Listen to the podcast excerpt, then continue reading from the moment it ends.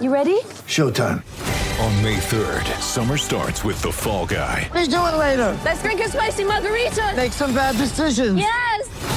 Audiences are falling in love with the most entertaining film of the year. Fall guy. Fall guy. Fall guy. That's what the poster said. See Ryan Gosling and Emily Blunt in the movie critics say exists to make you happy. Trying to make it out? Nope. Because I don't either. It's not what I'm into right now. What are you into? Talking. Yeah. The Fall Guy. Only in theaters May 3rd. Rated PG-13. This episode of Gators Breakdown is brought to you by my MyBookie. Double your first deposit up to a $1,000. Head to mybookie.ag and use promo code Gators to activate the offer. Bet, win, get paid at MyBookie.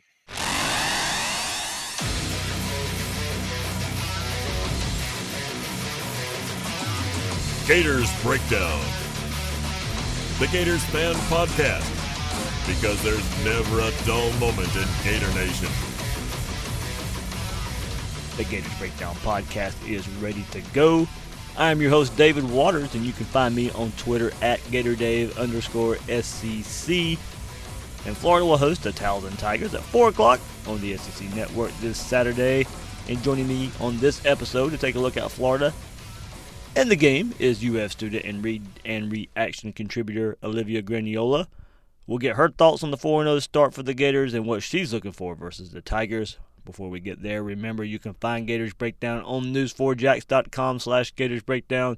There you'll find all the Gators Breakdown episodes as well as articles from the News4Jax sports team. Catch the podcast on Apple Podcasts, Google Podcasts, Spotify, or YouTube as well. When using those services, please share, rate, and review the show. Follow us on social media on Twitter and Facebook at Gators Breakdown. Also, every week, in a News4Jax exclusive, Talking with Troop, former Gators tight end Ben Troop joins me every week this season on News4Jax and gives his thoughts on the Gators like only he can. You know Ben brings it every time, and you can catch that every week exclusively on news4jax.com slash Gators Breakdown, Talking with Troop. I am now joined by Olivia Graniola, University of Florida student, and also helping out Will Miles over at readandreaction.com. Olivia, welcome to Gators Breakdown. Thank you for having me. No problem, no problem. Let's get right into it. The Gators currently sit at 4 0 with wins over Miami, Kentucky, and most recently Tennessee in that stretch. We really don't know how good those wins are or are not just yet. So uh, neither of those teams look like a top 25 team right now. But as for Florida, you know, a different looking 4 0 than many expected. Uh, but they are 4 0 with a great chance to go 5 0 against Towson this week. We know the national narrative isn't too friendly towards Florida, but still getting ranked in the top 10. How would you assess the Gators in the first third of the season? So I think thus far, it's easy to look at it as a Florida fan and say, wow, the Gators are 4 0. This is great. They've allowed this many points. They've scored this many points. But when you look at the opponents, it's really, once you really think about the opponents, it's really not super impressive. I mean, Kentucky has a chance to be in the top 25 at some point this year. Um, Sawyer Smith's a pretty good quarterback. Um, they've got they've got a really nice defense. But Tennessee is just as bad as everyone's been saying all year, if not worse. And they lost to Georgia State. And then Miami, which look who looked really, really good at the start of the season, has just gotten worse and worse every week. I mean, they barely just beat Central Michigan with Jim McElwain, and all Florida fans have their own opinions about Jim McElwain, and maybe he can coach, but the talent caliber that he's working with at Central Michigan is nowhere near what he had at Florida. And Miami barely beating Central Michigan is nothing to be proud of. Um, even this weekend, the Gators have got Towson coming up. They're pretty good for FCS, but anyone who's pretending that it's not going to be a blowout or uh, another really easy game is just fooling themselves. The real test coming up is Auburn, and even Dan Mullen's been saying in media that even the practice for this week at Towson will be some sort of a preparation for Auburn. I mean, 4 0 sounds great. It looks great on paper. Top 10 team looks great on paper. But the Gators really haven't had much of a test despite what the scores were in the Miami and the Kentucky game. We really haven't seen much yet. Yeah, definitely. Uh, October Gauntlet coming up, uh, but we know uh, you've been on campus uh, and get a good feel uh, for what's going around there, and and, and you know, good uh, a good part of getting the thoughts on the team from other media you've been around and students as well. Uh, of course, the biggest headline so far this season is quarterback Felipe Franks going down with injury and Kyle Trask taking over. What's been the reaction of the transition at quarterback dating back to last week with Franks going down, Trask taking over, and Trask performance so far? So in the beginning, it was very 50-50 split. It was Felipe Franks is the quarterback. Felipe Franks is the only quarterback for me, and without Felipe Franks, there's nothing that we can do. And then the other half is thinking I'm on the Trask train. Kyle Trask is the only quarterback. Kyle Trask should have been the starter since he got to campus. But now the um, the opinions have kind of settled in, and yes, Franks had his surgery, which thank God went well. And now that we're seeing more of Trask, it's actually a little bit surprising that he hasn't been in at least for a couple package plays or a couple a couple reps here and there because he's doing really well. And something that a lot of the, the students on campus are really liking about Trask is I hate to harp on this again because I don't think it's a big deal, but a lot of people didn't really like Frank's attitude. Just like the, the national media with I do this and the shushing, especially the shushing, I guess, of students and things of that sort. And Trask is just super, he's just very level. I mean, I saw him at Gator Walk this week and you know, all the guys, they, they love to ham it up, for lack of a better term. They love to talk to the fans. Kyle Trask just walked in a straight line. He smiled at people. He saw his family. Oh my gosh, his family. I've never seen a family look so proud of their kid before. He uh, was locked in. And I personally thought that, you know, we're not really going to do super well with Trask. He hasn't had too much of a a chance to get his his feet wet. And when he's come in as a reliever, he's done pretty well. But as a whole, I don't know. But I've definitely changed my tune, and a lot of the other people who were definitely getting more comfortable with Felipe as a full time starter are definitely at least have one foot on the Trask train. yeah, that that train's moving fast. Everybody better get on board. no, no, no other choice now. So, uh, Olivia Graniola, University of Florida student, and uh, at readreaction.com, jumping on Gators Breakdown here uh, this week. Olivia, uh, you've seen uh, you must have seen this coming last week for Jonathan Greenard. Uh, you featured him over at Read Reaction last week, and and said, "quote You know, Greenard would need would need to be a problem this weekend for Tennessee quarterback Jack Guarantano and the Vols offensive line with his compatriot Zuniga nursing an ankle injury. A steady dose of Greenard in the backfield which will force Guarantano into mistakes. So there, you called it. Uh, it happened. Uh, you know, it, it was he was everything you pinpointed in that article heading into the Tennessee game well, I am a little bit of a prophet. No, I'm just kidding. Um, I, I am a huge, I am a huge fan of Greenard, and obviously his on-the-field production is amazing. I mean, I think I saw a stat somewhere. I think it was PFF where Zuniga and Greenard are two of the top three defensive linemen, the highest rated out in the country, and I'm pretty sure the number two guy was from Charlotte or something. So Greenard obviously is making an impact on the national level. He's done a great job targeting the quarterback. I mean, the way that he just runs at the quarterback, it's like kind of animalistic. I mean, he just runs at them, gets his gets his reps. And something else that I really like about Greenard that I definitely haven't seen from an individual Gator in a long time is how passionate he is. I mean, if he's not sitting, I mean, excuse me, if he's not playing, he's sitting on the sideline. He's either talking to his teammates about, and he's pointing. And of course, I don't know what he's saying, but you can tell every single second he's either analyzing, hyping up, or playing. I mean, he takes that entire three, four hour, however long it is with commercial breaks these days, and he is just completely immersed in the game. And I mean, he's just such a team player. You see at the buck position, Jeremiah Moon. Jeremiah Moon's stats are really not that different from Greenard. He has like maybe two less tackles, a couple less sacks, but there's, I mean, if Greenard wasn't there, Moon would probably do almost as good a job. But something that Greenard has is like the intangible attitude that I guess Gator Nation has been craving for such a long time. Just a guy who's happy to be there, grateful to be there, loves the Gators. I mean, every time I talk to him at media or anytime he's up at media, he just seems so happy to be there. and that's just something that's so admirable on top of his stellar on production field or on field production.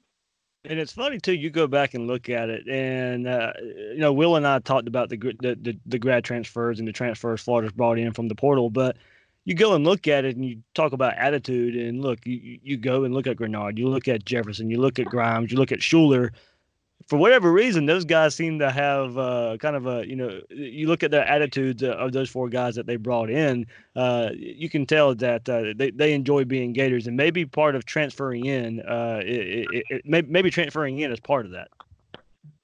I definitely agree with that. I mean, you see all their careers at their other schools.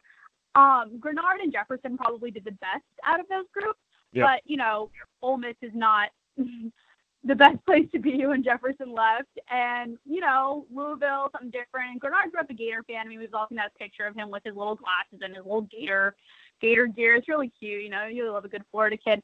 But I think part of the reason is they feel like they're making up for lost time. I mean, when I spoke to Greenard after the um, Tennessee game, I don't remember exactly what he said, but he said something like, you know, this is what it means to be a Gator. This is what it means to be at the University of Florida. And that just stuck with me so well. I mean, not only is it Greenard himself buying in and all the other transfer guys buying in, it's actually the product that Dan Mullen is selling. You see it coming to fruition with the guys that they brought in.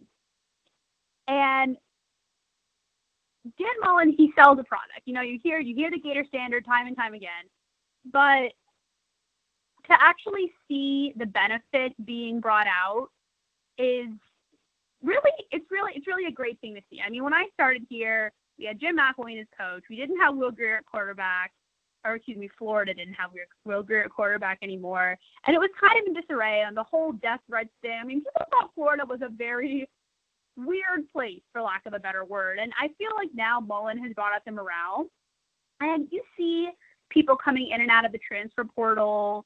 You know, Miami's taken a lot of transfers, and yes, the guys at Miami do seem happy to be Hurricanes, but a lot of times you kind of wonder why guys transferred.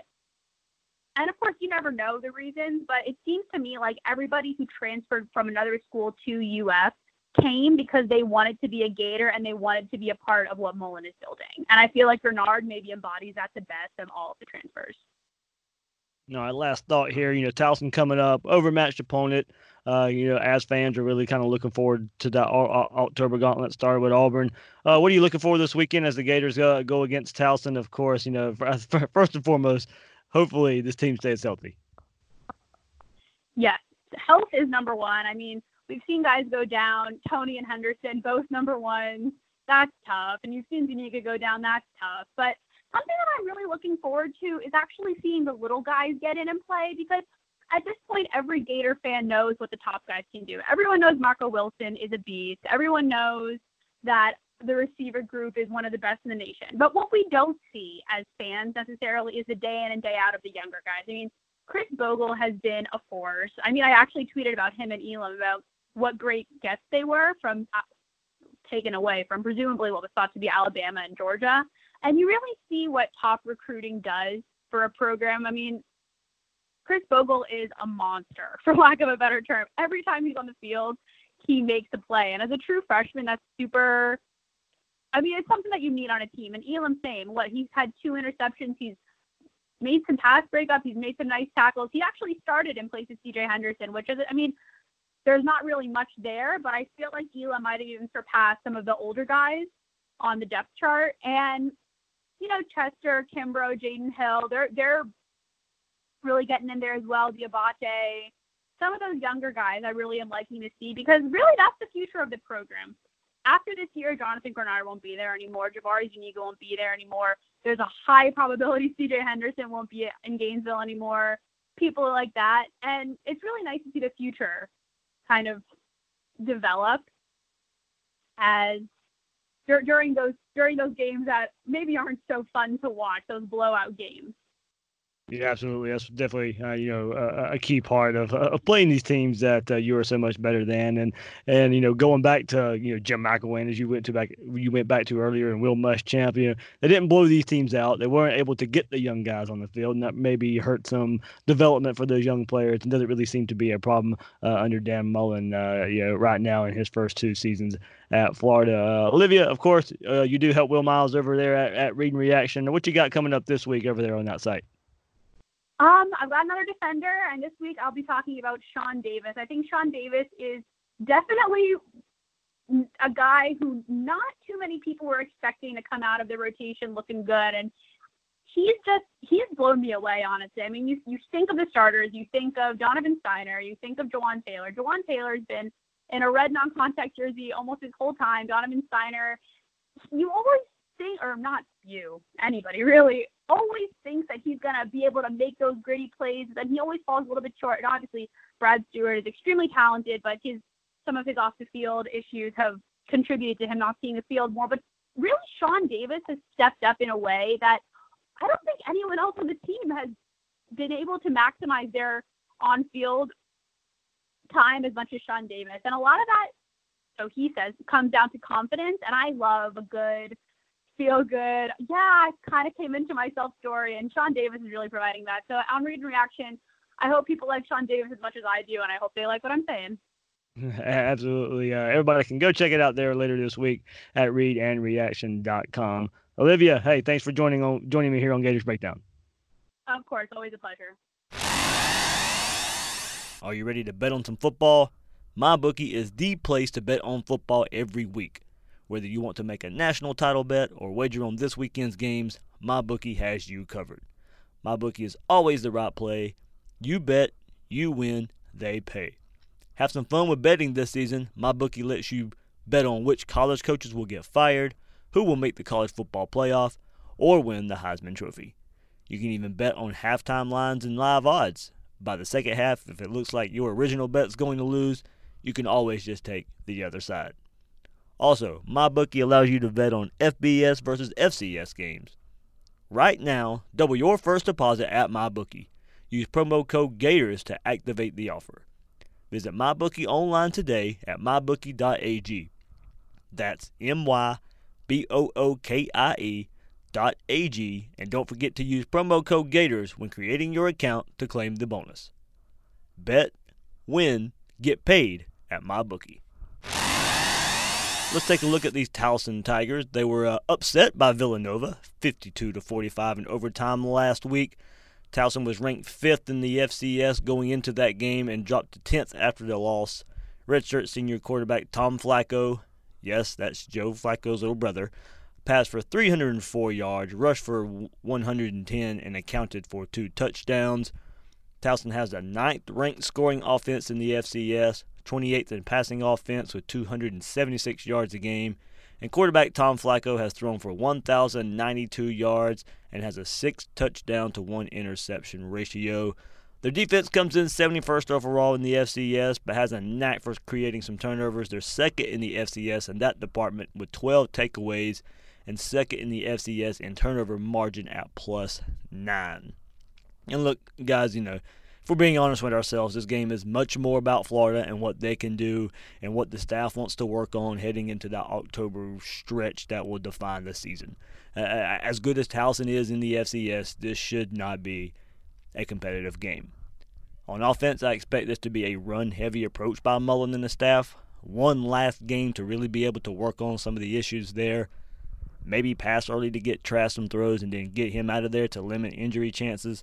But I think we see a good bit of Emory Jones in this game, and the offense to look much like it did in the fourth quarter versus Tennessee. Uh, you're you're in a situation now where you have to protect Trask. Health is more important than than reps to me right now.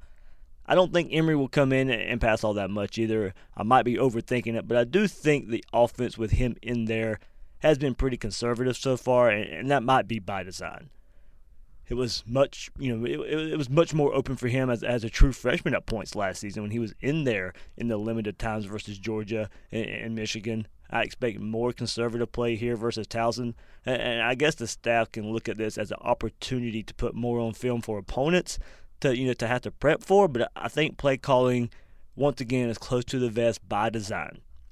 I do expect more aggressive and creative play calling you know, with Emory Jones during the October Gauntlet and when he gets his chance versus those teams, but I don't expect to see it too much versus Towson. I think we see run, run, and run some more uh, to get that offensive line more reps in game situations. Tinker with Richard Gouraige in there some more. Get the younger offensive linemen plenty of reps. Try to build some depth there as well. You know, this is the last cupcake game in the season, so that's kind of what you can do here.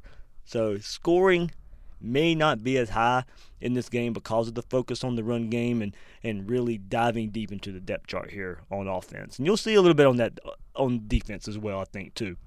But staying healthy, priority number one, of course. Hopefully, hopefully the offense gets off to a fast start, gets the starters and, and some impact reserves off the field for this defense as well. Uh, plenty of players buried on the depth chart can get some early playing time uh, due to needing to keep the starters and key pieces healthy. Uh, it could be a sluggish second half if that's the case for Florida. You know, plenty of reserve players will be inserted, and the young defensive backs. Uh, you know, Flacco's he'll come out and throw the ball. So I do think the the the, the, the Florida defensive backs will get plenty of work here. Uh, so Elam, Kimbrough, Hill will get plenty of reps as well. Uh, we'll get to see the young defensive end and buck players like Zach Carter, Andrew Chatfield, Mohamoud Diabate, and Khris Bogle out there. And uh, you know, will the focus be there so we can see these con- players continue to shine? You know, they're, they're not going to get us as much playing time coming up in this big stretch here. So, you know, hopefully they're out there, they're doing their job, they're focused, and can continue to put together a pretty impressive early resume so far for those guys. So, while it may not look flashy because I really think Mullen uses this game to work on things, also get into the depth chart a little bit more, I still expect Florida to take care of business the way they're supposed to. So, my prediction for this one is 40 to 10 Gators uh, as they play well in the tune up before that season defining stretch. Before we go on this episode of Gators Breakdown, let's take a look at some games of interest coming up this weekend. Let's start in the SEC. At noon, Texas A&M and Arkansas in Arlington, Texas. Uh, another neutral site SEC game there.